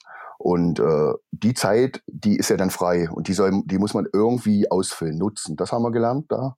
da und, und, dann halt mit dem Geld, dass man, dass man, dass man sein Geld, äh, ja, dass man da eine Kontrolle drüber haben muss oder am besten gar kein Geld erstmal die erste Zeit haben muss. Das haben wir alles äh, da gelernt in, in der Therapie schon, ja. Okay, und das hast du dann auch wirklich auch so, so, äh, also du bist da rausgekommen. Ich meine, du hast ja jahrelang gespielt, ne? Und ähm, Wir kennen das ja alle stundenlang, äh, stundenlang, stundenlanges Spiel. Mhm. Äh, und dann gehst du zur Therapie, weil du dich dafür entschieden hast, wie wir ja alle. Und mhm. dann kommst du raus. Äh, das kennen wir auch alle. So, und dann musst du es aber alles umsetzen. Und du hast es einfach umgesetzt, indem du deine Finanzen erstmal komplett abgegeben hast? Oder wie kann man das? Also ich kann mir das jetzt nicht, für mich ist es halt unglaublich sch schwer nachzuvollziehen, wie man dann von jetzt auf gleich einfach sagen kann, okay, ich höre auf und dann hört man auf. Ne? Also ich bin jetzt, ich weiß nicht, wie viele Tage spielfrei. Und es ist halt ein täglicher Kampf für mich, es nichts zu tun. Mhm. Und ich kann es auch nur nicht machen, weil ich wirklich kein, überhaupt keinen Zugang zum Geld habe. Mhm. Ich habe alles, also ich habe alles komplett abgegeben. Das Einzige, was ich noch gemacht habe, ich habe mich natürlich um meine Gläubiger gekümmert und äh, ja, da, also ich habe die Banken angeschrieben, wo ich Schulden hatte und habe halt äh, auch ein Protokoll von, von der Entlassungsurkunde hingeschickt und habe versucht, mit denen zu verhandeln, dass ich halt keine Zinsen vielleicht bezahlen muss auf meine Schulden oder so. Das habe ich alles gemacht, aber alles andere habe ich bis 2005 habe ich keinerlei Geld gehabt. Das heißt, ich habe nur Taschengeld gekriegt. Und äh, wenn ich nach Hause gekommen bin, habe ich zu meiner Frau gesagt, also ich habe mir eine Schachtel Zigaretten gekauft, einen Kaffee am Automaten und mittags einen Snack. Äh, hat das und das gekostet. Hier sind die restlichen zwei Euro. Und das habe ich eisern bis 2005 durchgezogen. Und wie, wie, wie, wie war dein Alltag dann in dem Moment? Also wie, wie, also man ist ja, man ist ja absolut auf Entzug. Also wie, also merkt, merkt man das dann? Also ich kenne das von mir, dass ich man, dass ich dann sehr, sehr aggressiv bin, dass ich dann völlig gereizt bin, mich nervt alles. Ähm, wie wie, wie war es bei dir über längeren Zeitraum? Ja, so war es bei mir auch und so ist es auch heute manch, manchmal noch komischerweise, mhm. dass, dass, ich so missstimmig bin oder so depressive Phasen habe oder nachts nicht schlafen kann. Das habe ich, das habe ich heute auch noch, ja. Aber ich hatte halt da, ich habe dann, dann damals halt, wie gesagt, relativ schnell Arbeit gefunden, die mich, die mich erfüllt hat, war dann auch relativ immer kaputt und, und habe dann halt an Autos rumgeschraubt und dies gemacht und das gemacht und immer versucht, die Zeit irgendwie aufzufüllen. Das war das größte Problem, was ich immer hatte, dass, dass, dass ich keine Langeweile habe. Da kenne ich hier noch jemanden. und ich kann mich da selbst auch nicht von freisprechen. Also, äh, ihr habt ja gerade so gehört, was so gestern und morgen und überhaupt passiert. Und nebenbei muss ich ja noch irgendwie 40 Stunden arbeiten und habe zwei Kinder und eine Frau. Ähm, mhm. Und ich muss auch sagen, ich, ich persönlich brauche auch äh, diese Bewegung. Also diesen Leerlauf, das habe ich immer gesagt, ist für mich äh, nicht der Tod, das sage ich nicht mehr, aber Leerlauf war für mich immer eine schwierige Sache. Wobei ich mich da auch immer mehr trainiere, mir auch Leerlauf zuzusprechen, um auch wieder ein bisschen mehr in mich reinhören zu können. Mhm. Naja, das ist ja auch das, was man im Endeffekt ja erreichen sollte, ja auch irgendwann. Ne? Also wenn ich jetzt hier äh, zwei, drei Stunden Leerlauf kriege, kriegen würde, also ich pumpe mich ja voll mit Aufgaben momentan, um bloß äh, auch wirklich nicht eine Stunde Leerlauf zu haben, äh, wo ich alleine bin. Ne? Also wenn meine Frau zu Hause ist und so, ist es alles cool. Aber ähm, sobald ich alleine bin äh, und ich merke, okay, ich habe jetzt nichts mehr zu tun, dann ist für mich Alarmstufe rot. Ja. Und das ist natürlich auch nicht gesund, ne? Also das kannst du ja auch nicht ewig machen. Du musst ja, du musst ja auch mal zur Ruhe kommen können und auch mal alleine sein können zu Hause und auch nicht nur können, sondern auch wirklich entspannt sein. Also Weil, so ist ne, es bei mir heute noch. Ich plane, ja. ich plane heute noch die Wochen durch. Und wenn da was dazwischen kommt, dann drehe ich völlig durch. Also wenn, wenn jetzt kurzfristig irgendeine Terminänderung ist oder so, das habe ich heute noch. Also ich plane äh, komplett die Woche durch, da, da mache ich das, da mache ich das, da mache ich das, damit einfach äh, die Woche durchgeplant ist und, und, und dann bin ich beruhigt. Ist ja eigentlich auch ein total witziger Kontrast zu dem Leben, das man früher geführt hat, ne? wo man ja. keinen Termin wahrgenommen hat am liebsten und jeden Termin verschoben und vor sich hergeschoben hat, äh, wo man heute sagt, nee, das muss alles seinen Plan und seine Struktur haben. Ja. Ich frage auch, ich frage auch ganz oft äh, dreimal nach, wenn ich bei mir bei meinem Termin unsicher bin, aber weil ich Angst habe, ihn zu verpennen. Das ist mir dann einfach so persönlich zu wichtig geworden. Äh, liebe Grüße übrigens auch hier an die Katja, die ich leider dreimal nach dem Podcast-Termin gefragt habe. Und jetzt weißt du auch, wer das kommt. So. Hat dich denn hm. das Spielen oder Nicht-Spielen, ähm, also das, das ist etwas, was, äh, also ich merke das ja bei mir, wie sehr mich das halt verändert, ne? Also positiv, aber auch negativ, ne? Also äh, negativ, so also Aggressionen und unruhig und so weiter und so fort. Aber hatte ich das denn, inwiefern hatte ich das denn verändert? Hatte ich das verändert? Die, die Abstinenz? Ja, also das, die Zeit, wo du gespielt hast und dann auch die Abstinenzzeit und die Zeiten dazwischen. Also wie, wie, wie, merkst du da äh, Unterschiede? Hast du da Unterschiede äh, in, in Jahren jetzt? Also nervös bin ich heute immer noch. Ähm, mm. kann, ich kann nicht ruhig sitzen. Äh, ich muss immer irgendwas zu fummeln haben irgendwie oder so. Also eigentlich nicht. Eigentlich nicht. Ich habe da vielleicht noch was, was uns vielleicht ein bisschen weiterhilft, noch einen zweiten Einspieler von deiner Frau. Film ab. Heute sind wir jetzt 21 Jahre zusammen und fast 17 Jahre verheiratet. Wir haben es am Anfang mit dem Geld so geregelt, dass ich die ersten Jahre alles gemacht habe und er hat von mir immer so Taschengeld bekommen, dass er sich halt Zigaretten holen konnte oder essen und trinken, wenn er zur Arbeit gegangen ist. Äh, von Jahr zu Jahr hat er dann immer mehr etwas bekommen und hat dann irgendwann nach der Geburt von unserem Sohn noch wieder eine C-Karte genommen. Ja, und heute regelt er alle Geldangelegenheiten von uns. Was auch immer noch komisch war, wenn wir in Magdeburg zu Besuch waren und in der Nähe von seinen Spielotheken gekommen sind, weil wir was einkaufen mussten oder so, dann wurde er immer total nervös. Und das hat auch noch sehr, sehr viele Jahre angehalten wo sein Spielerherz immer noch durchkommt. Wenn wir mal im Urlaub Uno oder so spielen, da merkt man dann oft, wie ehrgeizig oder sogar verbissen er danach ist, doch gewinnen zu wollen. Heute achten wir immer noch darauf, dass wir beim Essen oder so nicht direkt neben einem Spielautomaten sitzen, was jetzt im Laufe der Jahre einfacher geworden ist, da nicht mehr überall einer hängt. Bis heute ist der 28. August wie ein zweiter Geburtstag. Er bekommt immer eine Kleinigkeit als Belohnung dafür, dass er so schön durchhält. Oh, jetzt ist das ein bisschen mhm. abgebrochen, aber äh, ich glaube, wir haben so ein, zwei nette äh, Nebeninformationen noch dazu bekommen. Also zum einen äh, machst du deine Familie beim Kartenspielen platt. ja, also ich muss dazu sagen, das fällt mir natürlich wahnsinnig schwer, ja. Wenn, wenn mein, mein Sohn kommt und sagt, also heute, heute versteht das aber, aber ich sage jetzt mal vor zehn Jahren, wenn meine Frau mit ihm Mensch ärger dich nicht spielt oder Monopoly oder irgendwas und er immer sagt, Papa, spielst du mit? Und ich sage dann immer, nein, ich spiele nicht mit. Also ich habe grundsätzlich alles, was mit Glück, in Anführungsstrichen Würfeln, Kartenspielen und so weiter, grundsätzlich habe ich nie mitgespielt. Außer bei uns gibt es da so im Urlaub halt so eine, so eine Sonder, ähm, Regelung. Das heißt, wenn wir im Urlaub sind, dann, dann, dann spielen wir wirklich äh, Uno, äh, Skippo und so. Also wirklich vier, fünf Stunden hintereinander weg und haben die größte Freude, ja. Aber nur, wirklich nur im Urlaub. Und ich mache sie dann halt immer platt, ja. also ist das auch so ein bisschen im Urlaub so dein, dein äh, das, das Spielerherz, das du so ein bisschen rauslässt, äh, weil du wirklich sagst, jetzt, kann, jetzt habe ich mal frei und jetzt gönne ich mir das ein Stück weit? Ja, ja, das ist wirklich so. Ähm, ich muss mich also immer überwinden, so die ersten zwei Tage oder so. Und dann sage ich immer, aber ich habe es euch versprochen. Und, und, dann, und dann geht's richtig los, ja. Und äh, die, können das, die können das immer nicht verstehen. dass die üben ja immer fleißig. Die spielen ja sehr, sehr viel beide. Und, äh, und, und wenn es zum Urlaub dann drauf ankommt, dann gewinne immer ich. Das ist, das ist immer komisch, aber es ist so, ja, das stimmt. Hast du dann, wenn der Urlaub vorbei ist, auch so ein bisschen das äh, Gefühl, so, du musst jetzt wieder äh, runterkommen vom Uno und äh, Skippo spielen? Oder ist das dann wirklich so, dass du sagst, okay, jetzt der Urlaub ist rum und äh, war, war schön wieder, aber ist jetzt gut? Genau so. Also Urlaub ist vorbei und dann äh, mache ich auch wirklich gar nichts. Auch zu Hause nicht. Ich spiele kein, nichts, überhaupt nichts. Das ist total, total wow. interessant.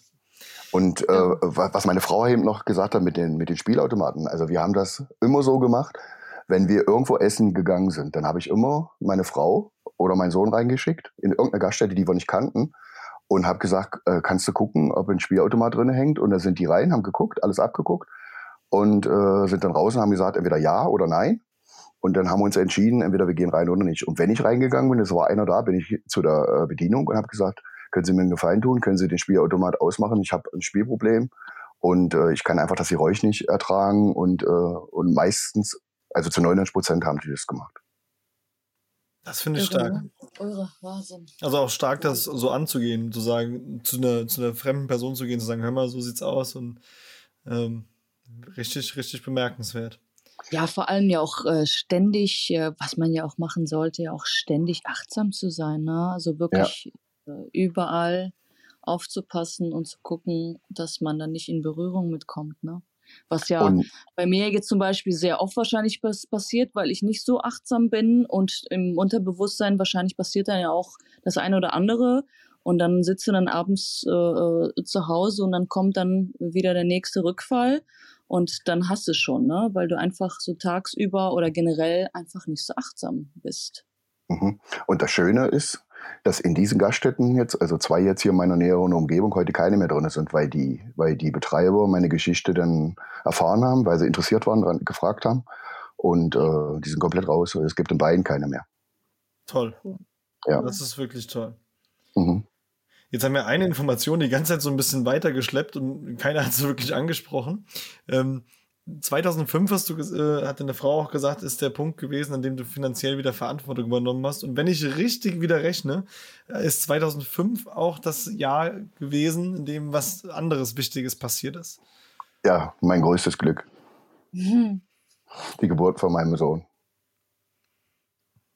Und wie, wie war es für dich so, dieses selbst, äh, so, also ich, ich kann das nur so ein bisschen aus meiner Sicht äh, hinaus so äh, versuchen nachzuvollziehen, weil ich ja selbst auch äh, vom Spieler zum, äh, zum Vater geworden bin. Leider Mhm. mit einem etwas holprigeren Übergang noch bei meiner Tochter damals im ersten äh, Jahr. Ähm, wie war das so für dich, dass du gesagt hast, wow, jetzt von, von meinem chaotischen Leben hin zu zwei, im Jahr 2000, äh, ich stehe kurz davor, von der Brücke zu springen, zu fünf Jahre später habe ich jetzt äh, äh, einen Sohn in meinem Arm.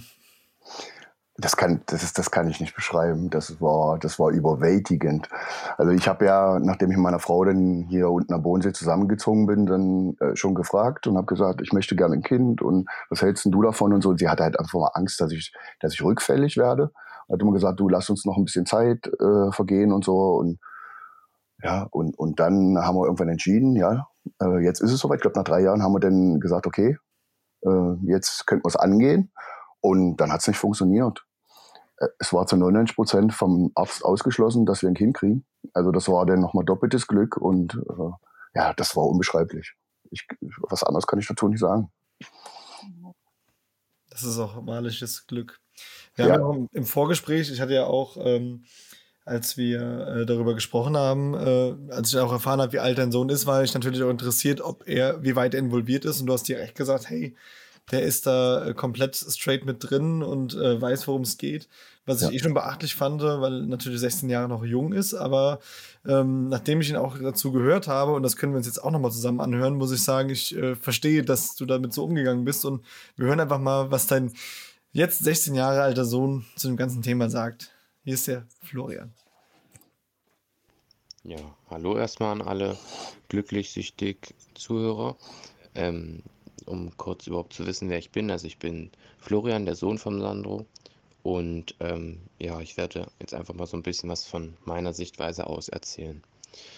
Also zu dem Thema vor allen Dingen vielleicht wie und wann er mir vom ersten Mal von seiner Sucht erzählt hat. Also er hat eigentlich früh angefangen, mir davon zu erzählen über seine Sucht. Er hat eigentlich schon im Kindheitsalter ziemlich früh angefangen. Also klar, man versteht es von Anfang an nicht so und weiß nicht, was es ist. Also am An Anfang hieß es vielleicht erst nur, ja, dein Papa ist krank und so. Und ich sag mal, mit sieben oder acht Jahren, da versteht man ja auch gar nicht, was damit gemeint ist und so, selbst wenn man das so erklärt bekommen würde. Und dann über die Jahre hinweg halt, umso älter ich wurde, ähm, umso besser konnte ich das verstehen und um, umso mehr wurde mir dann halt auch einfach erzählt, weil ich meine, es bringt ja auch nicht die komplette Geschichte zu erzählen, ähm, wenn ich das gar nicht verstehe. Also aber er war von Anfang an da immer ganz offen und so und ähm, ja, hat mir das immer gleich gesagt, dass das halt nicht so geht und so, weil er krank ist und so. Und umso älter ich wurde, habe ich dann auch verstanden, was er hat und wie sich das ähm, ja so auswirkt auf den Alltag. Und ich fand es immer gut, dass er so offen darüber geredet hat, weil ich finde, das ist wichtig, dass man über sowas offen redet und nicht irgendwelche Geheimnisse hat. Und so wusste man immer gleich, was los ist und dachte nicht, da ist doch irgendwas komisch oder so. Und ja, wenn man darüber gleich von Anfang an offen redet und immer, wenn man das, also ich das auch verstehe, das erfahre, das ist dann einfach auch ja, vielleicht für mich irgendwo wichtig, ähm, zu wissen, was er hat und wie das alles ist und so, damit man sich da halt auch an anpassen kann und so. Und ja, ich finde es sehr gut, dass er da immer offen war und mir das wirklich immer alles erzählt hat. Sehr, sehr abgeklärter junger Mann, muss ich wirklich mal sagen. Hm. Ja, das ist schön. Das, das ist sehr, sehr schön. Mich, das freut mich wirklich, ja. Mhm. Ich, muss, ich muss ja sagen, im ersten Moment habe ich damals gedacht, äh, wow, also er äh, mit 16 das alles schon zu wissen. Und dann habe ich mir aber auf der anderen Seite gedacht, zwei Jahre später habe ich meine eigene Spielerkarriere gestartet und äh, mhm. gerade in der heutigen Zeit äh, der Jugendliche sehr stark mit dem Thema konfrontiert werden. Auch wir haben letzte Woche über den Gaming-Bereich gesprochen. Ähm, da ist es umso wichtiger, dass, dass man da Bescheid weiß. Und gerade wenn es, sage ich mal, so einen nahen Geliebten wie den eigenen Vater betrifft. Und äh, ich finde seine, seine Einstellung dazu auch ganz, ganz toll. Also da hast du, äh, glaube ich, einiges richtig gemacht, was die Erziehung angeht in dem Punkt. Vielen Dank, ja. ja, ich bin ein bisschen eruiert. Also, ja. Vollkommen. Das darfst du auch. Das darfst Vollkommen du wirklich. Absolut, ja. Hast, du, hast du Angst, dass das, äh, ich meine, man, man weiß ja auch aus äh, der Genetik, dass es durchaus äh, Veranlagungen gibt, die sich auch übertragen. Hast du Angst, dass das bei ihm oder gab es Momente, wo du gedacht hast, da könnte das durchkommen? Weil ich, ich muss ganz kurz zum Beispiel von meiner Tochter erzählen, die man irgendwann vor einem, vor so einem Lutscherautomaten gestanden, der wirklich auch, also das Ding hat mich exzessiv an einem Spielautomaten erinnert. Das hat, äh, das hatte leuchtende Knöpfe, das hatte so eine komische Animation und ich habe gesagt, komm, ich kaufe dir was Süßes, aber sie wollte an diesem beleuchteten Ding stehen und äh, das war so das erste Mal, wo ich für mich gedacht habe, hm, ist das jetzt normal? Wahrscheinlich ist es das, aber man hat natürlich da so eine andere Sensibilisierung dafür. Also gab es da so Momente, wo du gedacht hast, okay, da, das muss ich beobachten oder da habe ich Angst? Ja, habe ich, habe ich eigentlich öfters. Das heißt, er spielt ja wie, wie jede, wahrscheinlich jeder in seinem Alter FIFA. Und äh, ich habe mir jetzt davon versucht zu überzeugen, den letzten Podcast, die 17 zu hören. ich weiß nicht, ob er es bis jetzt schon gemacht hat. Und da habe ich, da habe ich halt schon Angst, ja, wenn ich, wenn ich, wenn ich ehrlich bin, dass da, da irgendwie in die Richtung äh, abdriftet. Oder wie die Jungen heute alle sind, so aus der Schule, Schultasche in der Ecke, ans Handy, da daddeln und hier schreiben und so, dass der irgendwie, also entweder Playstation oder, oder, oder Handy abhängig wird oder so. Ja, Medienkonsum ist ja auch ein sehr, sehr ja. äh, so ein seichtes Thema, also sehr, sehr nah bei der, bei der Spielsucht an sich, sage ich mal. Genau, ja. Ja. Und mhm. aber ich denke mal, du hast ja von deiner Seite aus zumindest mal das, das Maximum an Aufklärung betrieben, das man da betreiben kann. Er sagt immer zu mir, du brauchst keine Angst haben, ich habe dich ja, äh, ich weiß ja, was da passieren kann äh, von dir und ich passe da schon auf. Ja, und ja. ich denke ja auch, ihr redet ja auch so, wie sich das alles anhört, äh, habt ja eine ein, ein super Beziehung zueinander ja. und redet ja wahrscheinlich auch unglaublich ehrlich miteinander und seid offen. Also von daher, wenn es ja auch irgendwann mal Probleme, ich meine, ich kenne es ja auch von meinem Daddy, ne? Ich, äh, mein Vater war ja auch äh, leidenschaftlicher Spieler bis zu seinem Tod.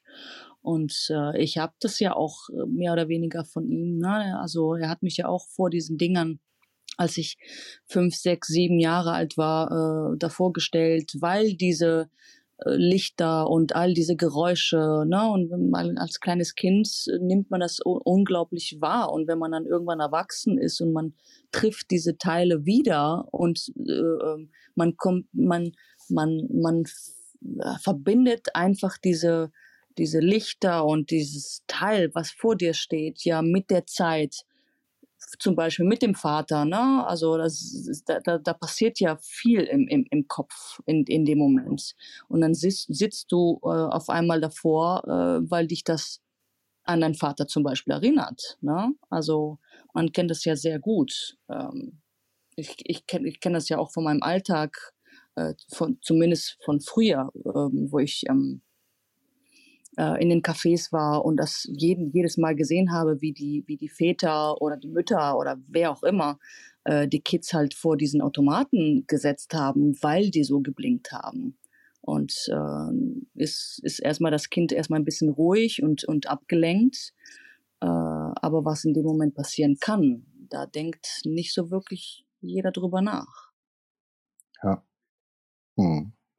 Was ich, was ich heute komischerweise immer noch habe, ist, wenn ich jetzt zum Beispiel Parkscheinautomat äh, Geld einwerfe, Und, und der gibt mir, der gibt mir das Wechselgeld aus und das fällt da in die Blechwanne rein. Ja. Bin ich, krieg- bin ich sofort getriggert, dann denke ich sofort an Spielautomat. Ich habe die, ich habe die ersten Jahre komisch, also wirklich, es ist, es ist, ist äh, nicht, nicht erfunden oder so. Ich habe meinen Kollegen gebeten, an Kaffeeautomat zu gehen und für mich den Kaffee zu holen. Und dann habe ihm gesagt, du, ich kann das ja euch, ich- es macht mich irre, wenn ich höre, wie das Geld in die, in, in die Kasse fällt. Oder wenn das Wechselgeld in diese, in diese Blechwanne unten das Wechselgeld rausfällt, das erinnert mich sofort an die Geldspielautomaten. Ich werde da wahnsinnig äh, und äh, ja, das habe ich heute noch. Kann ich aber komplett nachvollziehen. Ehrlich, ich weiß es noch aus der, aus der Klinikzeit. Ja, da musste Äh, ich da- auch gerade dran denken. Ja, ich musste direkt daran und ich habe, ich weiß noch, als ich, äh, als ich das damals gehört habe, habe ich gedacht, also Leute, übertreibt jetzt mal nicht. Also wer, wer, wer ist da, wer, wer, wer denkt da an Automaten? Und tatsächlich hörst du das jetzt gerade, ne? Ja, da war damals irgendwie so ein, so ein Raum mit, äh, mit so einem Wechselautomaten oder sowas und der hat halt wirklich immer ge gescheppert in, in der Therapie. Ne? Und wo sogar ich Mhm. immer gesagt habe, also Leute, also Automaten ist für mich schon längere Jahre gar kein Thema mehr, aber sogar ich bin davon angefixt gerade. Und äh, also das ist wirklich, also ich kann das komplett nachvollziehen. Was ich auch äh, tierisch, also ich, mittlerweile stört mich das nicht, wenn irgendwo Geldmünzen runterfallen. Aber wenn zum Beispiel jemand dann irgendwie ruft Jackpot oder so, weißt du, man findet das ja immer so witzig, haha, da ist jetzt Geld rausgefallen. Das ist dann halt was, wo ich dann sage, halt die Schnauze. Ja. Ja, ja. Aber das sage ich dann auch, ganz ehrlich. Also wenn wenn derjenige involviert ist, also wenn er Bescheid weiß, sage ich dann sowieso, hier, äh, halt die Schnauze. Genauso wie ich zum Beispiel nicht sage, äh, wetten, dass wir jetzt das und das machen. Oder so, dann sage ich, ja, hier, ich wette nicht, Punkt. ja. Also das sind so diese kleinen, ich glaube, das ist auch so, das ist vielleicht auch so ein bisschen der, der, also es gibt ja keinen Königsweg, aber es ist auf jeden Fall sehr hilfreich, so dieses abstinente Leben für sich so ein bisschen einfach auch als Lebensstil äh, anzuerkennen. Nicht nur zu sagen, ich, ich muss abstinent bleiben, sondern ich darf das und ich kann mir auch meine positiven Brücken in dieser ganzen Abstinenz bauen. Ne? Das kann ja auch spaßig sein zu sagen, okay, geh mal da rein und check, ob da ein Automat steht oder hier, ähm, schalt das Ding mal aus äh, gucke, äh, hier, das klimpert, das, das nervt mich, ne? dass man da jedes Mal einfach offen drüber spricht und dadurch auch immer wieder so ein bisschen sein, seine, seine Abstinenz stärkt und seine Achtsamkeit und sich das einfach immer wieder ins, ins Gewissen ruft. Ich glaube, das ist halt sehr, sehr, sehr, sehr hilfreich, ne? Genau. Genau, und bei, und bei mir war das halt so, denn nach dem Jahr, nach dem Jahr, was ich da hatte, mit der, mit der Einzeltherapie, da mit der Nachsorge, sollte ich das dann irgendwann bezahlen, weil irgendwie die Krankenkasse oder Rentenversicherung das nur ein Jahr bezahlt. Und da habe ich halt gesagt, nee, das sehe ich nicht ein, dass ich das selber zahle und so. Und dann hatte ich halt nichts mehr. Selbsthilfegruppe ist, glaube ich, 70 Kilometer einmal am Bodensee drumrum und so. Das war mir dann zu aufwendig. Und äh, dann habe ich mich halt online um, umgeschaut. Und ich war dann halt immer bei die Spielsu- die-spielsucht.de, die Seite, und äh, bin dann da ins Forum und äh, oder hab in den Chat und habe dann halt gesagt, äh, heute geht's mir irgendwie nicht gut, ich habe ein bisschen Angst und so. Und und, und habe mich dann den den Leuten da offenbart und und die haben mir da super geholfen.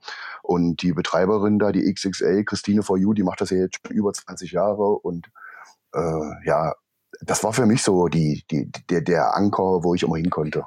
Wie, wie heißt die Seite? Da kann man ruhig auch nochmal Werbung machen, weil ich bin da für jeden, für Absolut. jeden, der oder was macht, genauso wie Spielsucht-soforthilfe.de, ein tolles Forum. Das war ja meine Anlaufstelle. Und Mhm. wie, wie, ist, wie ist dein Forum? Die-spielsucht.de. Ja, auch nochmal hier herzlichst gegrüßt, wenn auch da vielleicht der ein oder andere mal Lust hat, hier mitzusprechen. Es ist, äh, ich habe manchmal so ein bisschen Gefühl, Podcast ist äh, für viele so ein bisschen zu viel neues Medium, aber vielleicht interessiert es ja den einen oder anderen. Ähm, auf jeden Fall jeder hier sehr gerne gesehen. Absolut. Und äh, ist ja auch wirklich äh, verdammt wichtig, dass es sowas damals auch schon gab und heute gibt. Genau. Und Ja. äh, du warst jetzt auch schon dreimal in der digitalen Selbsthilfegruppe und hast das ja, ich meine, du hast ja auch ein bisschen Erfahrung da und äh, man, man sieht, dass es meiner Meinung nach auf jeden Fall sehr, sehr gut auch im Online-Bereich funktionieren kann, Mhm. was, was die Selbsthilfe angeht. Ich denke, solange man da selbst eine Ambition hat, äh, dann ist es egal, ob ich an einem Tisch mit jemandem sitze oder man sich äh, via Kamera anguckt. Mhm. Und was ich, was ich noch äh, unbedingt sagen wollte, was ganz wichtig ist nach der Therapie, dass man sich belohnt. Also das, das hat mir wirklich wahnsinnig geholfen. Das heißt, nach dem ersten Tag, ich sag, ich sag jetzt mal als Beispiel, äh, als Spielsüchtiger, äh, hast du ja für nichts Geld oder so und, und, und dann auf einmal, ich sag jetzt mal nach dem ersten Tag, äh, gehst du halt zu irgendeinem Discounter, kaufst dir irgendwas Schönes oder so. Ja, nach die einer Woche, Limonade. na, die Limonade. Die Nach einer Limonade. Woche gehst du, gehst du mal essen, weil du ja sonst jahrelang nicht essen gegangen bist, weil da kein Geld dafür, dafür da war. Und dann nach einem Monat, nach einem Jahr und bei mir, wie, wie Susi ja schon gesagt hat, bei mir ist das jedes Jahr so wie ein Geburtstag. Da kriege ich dann immer einen Gutschein oder irgendwas und, und, und kann mir was kaufen. Irgendwie anderen dir mal was gönnen. ja, genau. Und belohne mich heute noch. Und das finde ich immer ganz wichtig, dass man sich für, für seine Abstinenz auch belohnt. Komplett. Definitiv. Ja.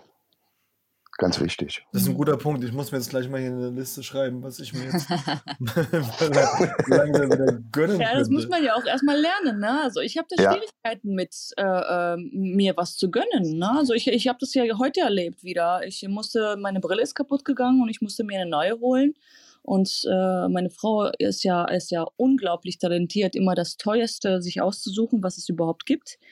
Und äh, die war, sie war natürlich dabei und ähm, ich habe mir, ich weiß es nicht, sechs, sieben, sieben, acht Brillen angeguckt und anprobiert. Und äh, natürlich äh, war die schönste auch die teuerste. Und da habe ich auf den Preis geguckt und da habe ich gedacht, das, das ist doch jetzt nicht euer Ernst, dass ich jetzt 400 Euro für, für so ein Gestell ausgeben soll. Und dabei habe ich irgendwie bei meinem letzten Rückfall 400 Euro in, in weiß ich nicht, in, in, einer, in 40 Minuten weggeballert. Und da konntest du noch nicht besser sehen danach. Genau. Ja, und, dann, und dann stehst du und dann geht's um deine Augen, ja. Es geht um meine Augen, die wirklich echt leiden, weil ich keine vernünftige Brille trage. Äh, und dann mache ich mir Gedanken, ob ich mir diese Brille holen soll oder nicht, ne? die vielleicht im, im, insgesamt 800 Euro kostet, äh, wo ich früher echt in, in 0, nix, äh, ohne zu zucken, ohne drüber nachzudenken, erstmal äh, es weghauen würde. Und das muss man ja auch erstmal können und lernen. Also ich kann es immer noch nicht. Also äh, natürlich mache ich das äh, in meinem Alltag, immer wieder äh, irgendwie Kleinigkeiten, aber so, so äh, teure Sachen fällt es mir wirklich sehr, sehr schwer. Ja, komplett. Geht mir auch so. Ja, das muss ja, das muss ja jetzt nicht unbedingt was Teures sein, aber ich sage jetzt mal, in, in der Spielerkarriere oder so verzichtet man ja auf alles. Hauptsache man hat die Kohle, um die in den Automaten zu stecken, ja. Ja. Und äh, da ist ja, ich sage jetzt mal zum, was ich, ein Burgeressen oder so, ist ja da schon eine Belohnung. Ja. Yay! Ja, es, es ist aber so, ne? Ja, ist wirklich. klein Ja. anfangen und später aus da Ja. auch ruhig ein bisschen sich was Größeres auch mal an der einen oder anderen Stelle da anschaffen. Genau. Sandro, machst du heute, machst du heute, unternimmst du Sachen, um abstinent weiterhin, ich meine, es sind ja sehr, sehr viele Jahre vergangen, äh, machst du denn heute immer noch irgendwie was? Gute Frage. Mm, Im Bereich Therapie oder, oder Genau. Nachsorge oder irgendwas? Ich habe das ja von, genau, generell halt, ne? Ich, ich, ich habe das ja ein paar Mal jetzt irgendwie zum Beispiel vom Aikim gehört, dass der so zwischendurch mal gesagt hat, so, ähm, ja, ich habe mich jetzt so und so lange damit befasst und das jeden Tag und jetzt ist so, habe ich das Gefühl, das ist so genug für mich und ich muss mal ein bisschen Abstand gewinnen. War es bei dir dann auch irgendwie so irgendwann? Ja, irgendwann, irgendwann bestimmt äh, dieses Thema das Leben nicht mehr. Das rückt dann irgendwann in den Hintergrund. Und äh, wie gesagt, immer zu dem Jahrestag wird mir das dann bewusst. Ähm, das, und äh, dann reden wir darüber. Und, und wenn ich halt irgendwie äh, eine Reportage sehe oder so im Fernsehen, das kommt ja öfter mal, dass man da irgendwo mal was sieht oder so, dann beschäftige ich mich da wieder mit. Da bin ich da auch dran interessiert und, und schaue mir YouTube-Videos an oder irgend sowas. Aber so, dass ich jetzt täglich oder so noch darüber rede oder, oder so, nee, das ist nicht mehr. Also das, es wird im Laufe der Jahre wird es weniger. Also so wie du quasi auch Urlaub machst äh, im spielerischen Bereich mit den Karten, machst du auch so für dich, wenn es mal angebracht ist, so eine so eine Selbstreflexions, äh, sag ich mal, Prozess durch, wenn du Genau. da mit in Berührung kommst. Genau, genau so würde ich das besch beschreiben, ja, genau.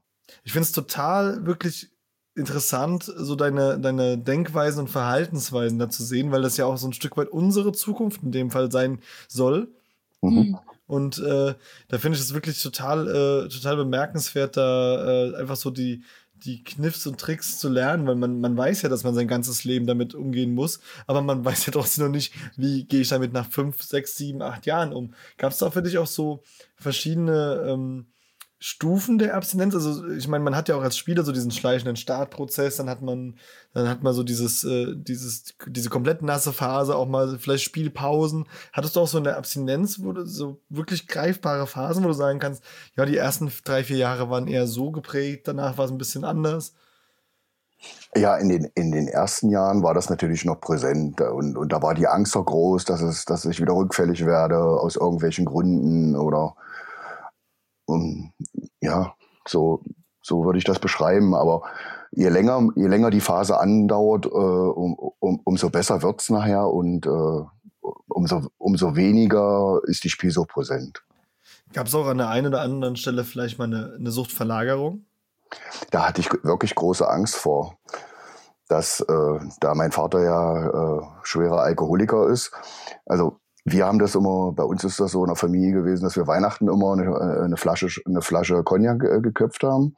Das heißt, immer vom 24. bis 27. haben wir immer die Flasche ausgetrunken. Und dann habe ich halt wirklich hinterher, äh, nach Silvester, habe ich dann immer gesagt, jetzt trinke ich 14 Tage gar keinen Alkohol. Ich habe einfach Angst, dass ich jetzt zum Alkoholiker werde, dass sich das bei mir verlagert. Und äh, da habe ich schon Angst, da habe ich schon äh, lange Angst vor gehabt, ja. Mhm. Also du lebst quasi dann auch immer so ein bisschen in so einem ständigen Selbstkontrollieren. Genau, Genau so kann man das, glaube ich, sagen, ja. Das kann ich komplett nachvollziehen. So geht es mir nämlich äh, auch mit vielen Dingen in meinem Leben, sage ich ganz ehrlich. Also ich kenne das ja auch äh, mit dem, na, so in der Zeit, wo ich jetzt nicht gespielt habe. Äh, ähm, ich weiß jetzt nicht, wie viele Kilos in der Zeit jetzt dazugekommen sind, aber ich habe äh, echt, seitdem ich mich wirklich extrem damit befasse und versuche, spielfrei zu bleiben, äh, merke ich, wie, äh, dass, dass sich das so ein bisschen, ja, jetzt nicht verlagert, aber ähm, dass ich unglaublich viel esse. Ne, ich habe ja auch, das, so. ich habe ja auch das Rauchen aufgehört vor einem Jahr. Also ich habe mich da komischerweise äh, entschieden, einfach aufzuhören und habe es auch, auch aufgehört, von jetzt auf gleich, nach 27 Jahren. Und ähm, merke aber jetzt, dass ich äh, wirklich sehr, sehr starke ähm, ja, so Essattacken kriege, ne? wenn ich dann zu Hause bin abends, ähm, dann, dann geht's dann irgendwie los und dann esse ich so viel, bis es mir irgendwann mal schlecht wird. Das kenne ich auch. Also nicht, also nicht immer, dass es mit dem Schlechtwerden, aber dass ich mir manchmal so denke, oh, jetzt bist du schon wieder durch das Burger King Drive-In gefahren. Du wolltest doch heute eigentlich mal eher langsam machen, aber dann ich mir dann irgendwie so denke, ja, komm, also das, das, das gönnst du dir jetzt trotzdem und mir das auch dann immer so ein bisschen schöne rede und im Nachgang auch denke, hm, der Bauch wächst momentan.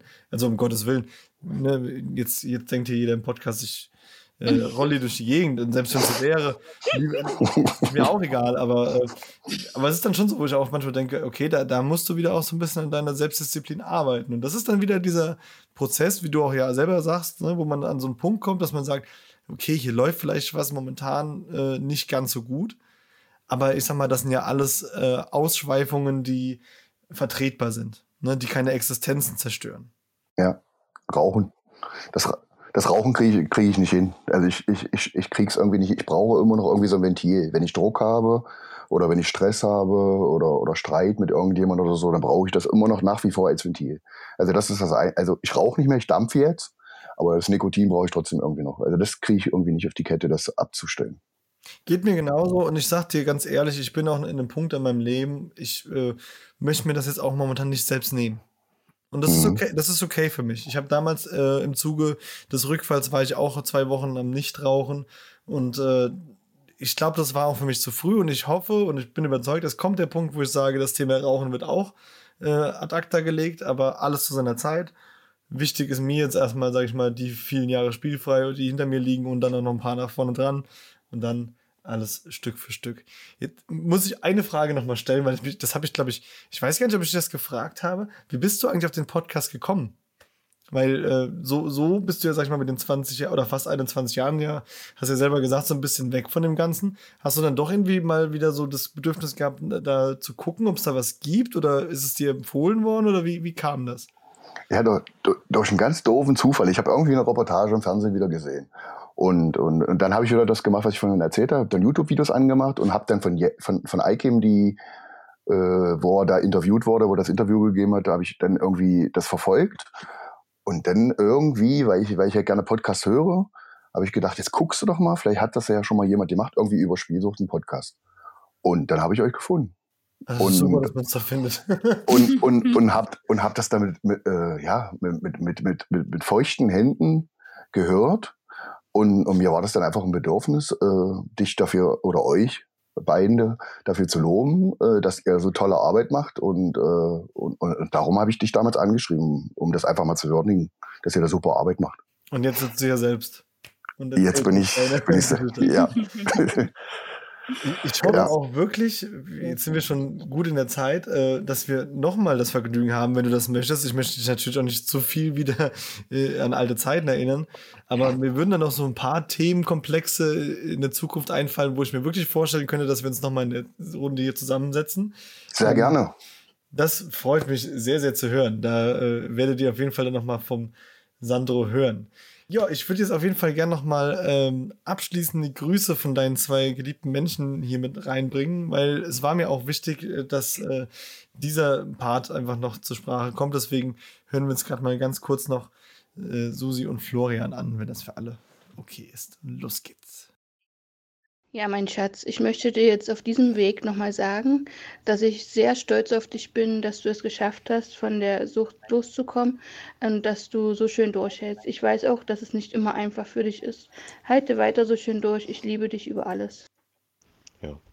Und dann würde ich noch gerne eine Nachricht an dich reden, äh, wenden, Papa. Ich finde es super, was du für einen Weg ähm, hingelegt hast. Also ich glaube, die wenigsten haben das geschafft, 20 Jahre spielfrei zu sein. Und ich weiß, dass es vielleicht nicht immer leicht ist, aber du bist auf einem super Weg und ja, es ist einfach schön, dass du nicht rückfällig geworden bist oder dass es halt, ja, dass es einfach so gut klappt und so und dass du dann im Alltag nicht mehr, klar, du hast noch manchmal Probleme, aber dass es nicht mehr so schlimm ist. Und ich finde es einfach super, dass es sich so gut entwickelt hat und ja, bin auch sehr stolz auf dich und hoffe, dass es für immer so bleibt und dass der Scheiß nie wieder kommt. Und das wäre echt super. Und bleib einfach so, wie du bist und dann brauchst du ja gar keine Sorgen zu machen. Ja, super. Jetzt, jetzt kann ich heulen. Äh, danke. Super. Super. Vielen-. Vielen Dank. Vielen Dank. Ich habe auch Ah. gerade Gänsehaut. Wow. Also, äh, das ist äh, wirklich.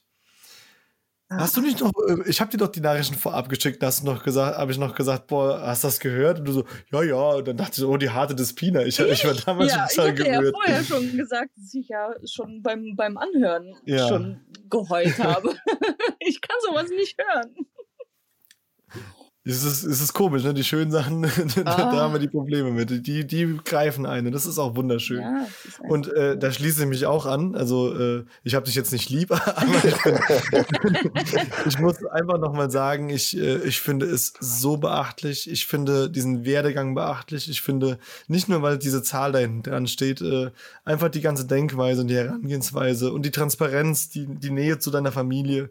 Das sind so viele Dinge, wo ich einfach sage, da können viele sich äh, was von abgucken ganz, ganz großen Respekt. Und ähm, ich habe jetzt, ich hätte zwar noch viele, viele Fragen, aber die würden den Rahmen sprengen für heute. Deswegen sage ich jetzt mal, ich habe fürs Erste keine Fragen mehr. Ich weiß nicht, wie es bei Despina ist. Ah, ich habe noch viele Fragen, aber die kommen noch bestimmt. ja, also, Also ich komme, hab, äh, ich komme sehr gerne nochmal. Dann, dann werden wir das auf jeden Fall mit einem zweiten Teil würdigen. Da würde ich mich auch sehr, sehr Super drüber freuen. gerne, super gerne. Ja, Mensch, Leute, äh, äh, was soll ich denn noch sagen? Ich bin, wenn ihr Fragen an Sandro habt oder wenn ihr auch äh, Grüße bestellen wollt, könnt ihr die gerne ähm, auch an podcast.glücklichsüchtig.de oder Instagram schicken. Die werde ich alle sehr, sehr gerne weiterleiten. Leiden, jetzt geht wieder die. die es, es, Ey, es ist ja auch schon Viertel nach elf. Das ist ja, das darf auch sein. Viertel nach elf.